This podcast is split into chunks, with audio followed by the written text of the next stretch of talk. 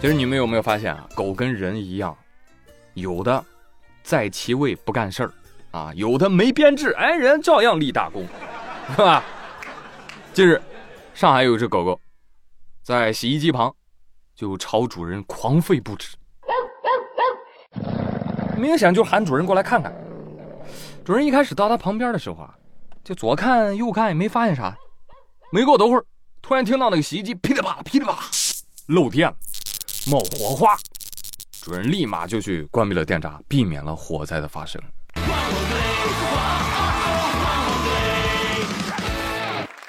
但我跟你说啊，这狗啊，把这个包袱的底儿给刨了。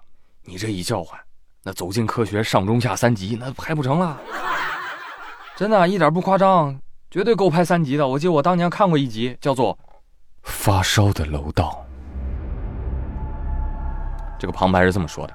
有这个一栋居民楼里，有条狗，啊，也不知道为什么，就老是对着这个出入口的过道啊叫个不停。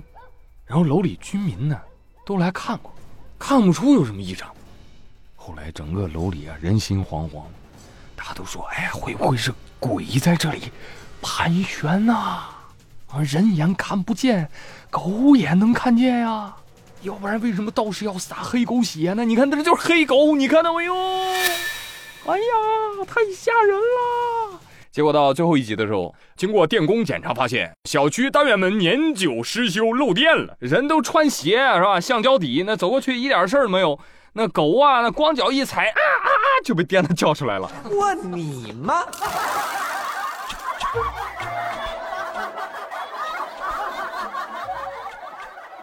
这就是当年的《走进科学》，非常的经典，大家没事可以再去搜一搜看看。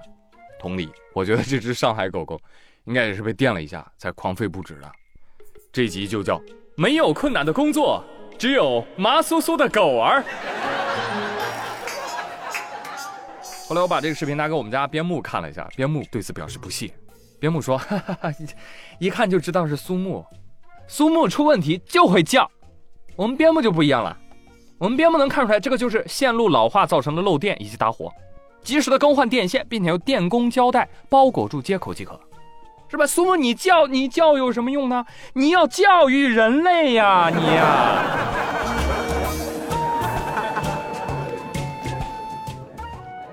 好，继续来说案子啊，你们听听看，下面这个案子还需要出动警犬吗？前两天，湖北武汉狮子山派出所的民警在视频巡查当中。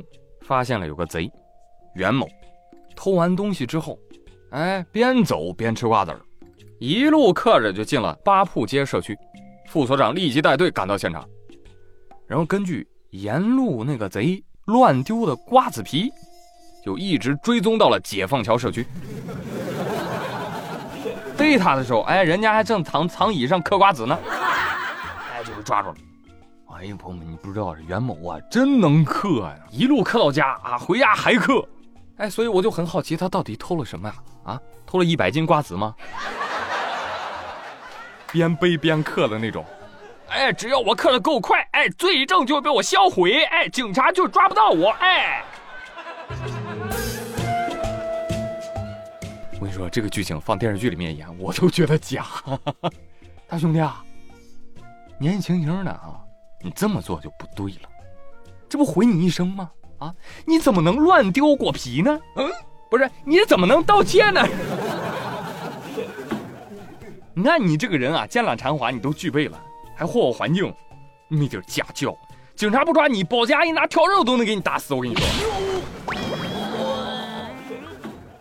啊，最后警方来一句提示，也非常的可爱啊！警方提示大家：莫伸手，伸手必被抓。还有，记得要讲卫生，请勿乱丢果皮、纸屑哟。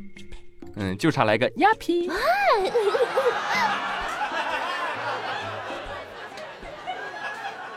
真的，节目做多了之后，我会发现啊，有的犯罪嫌疑人非常有意思，他就生怕警察找不到他们，处处留线索。你这干啥呢？玩剧本杀啊？日前，浙江海宁钱塘江大潮观潮现场。两名警员合力将在逃人员郭某抓获了。我我我我就来看那个钱塘江大潮，为为什么来抓我？为什么抓你？心里没数吗？但是这我好不容易来趟，我潮水还没到呢，这这少废话吧啊！潮水没到，我们警察先到了，行不行？走走走走走，郭某已被移交当地警方。据了解，这已经是第三年警方在观潮现场抓到逃犯了。你不是欺负老实人吗？哎呀，警察同志，你看逃犯这么失落，是不是？我觉得你们可以让他戴着手铐看完潮水嘛，对不对？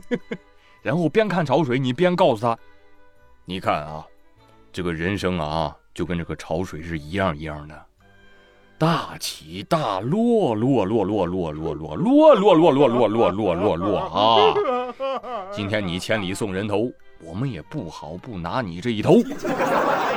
你呢，涉嫌危险驾驶罪，跟我们走吧。我是觉得吧，下次可以请张学友在钱塘江边开演唱会，把这个 buff 给他叠满，对不对？当逃犯，你就要有当逃犯的职业操守。你说你天天看演唱会、观潮，这怎么能行呢？是不是？你既然选择了这条路，你就不要想过正常人的生活。所以你们谁还想犯罪的啊，都赶紧给我灭了这个念想。听我一句，不值得，搭上了一整个人生啊，是吧？当然了，看大潮还是挺值得的。本地人说：“哼，外地人看大潮，本地人看人潮。”新闻的最后，我们还是要感谢一下钱塘江啊，感谢钱塘江。月球说：“哎，谢什么钱塘江？不应该谢谢我吗？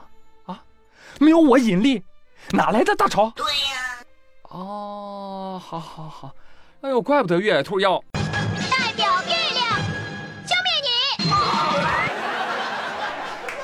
对吧？你看，月球才是正义的化身呐！让我们一起说一声，谢谢月亮。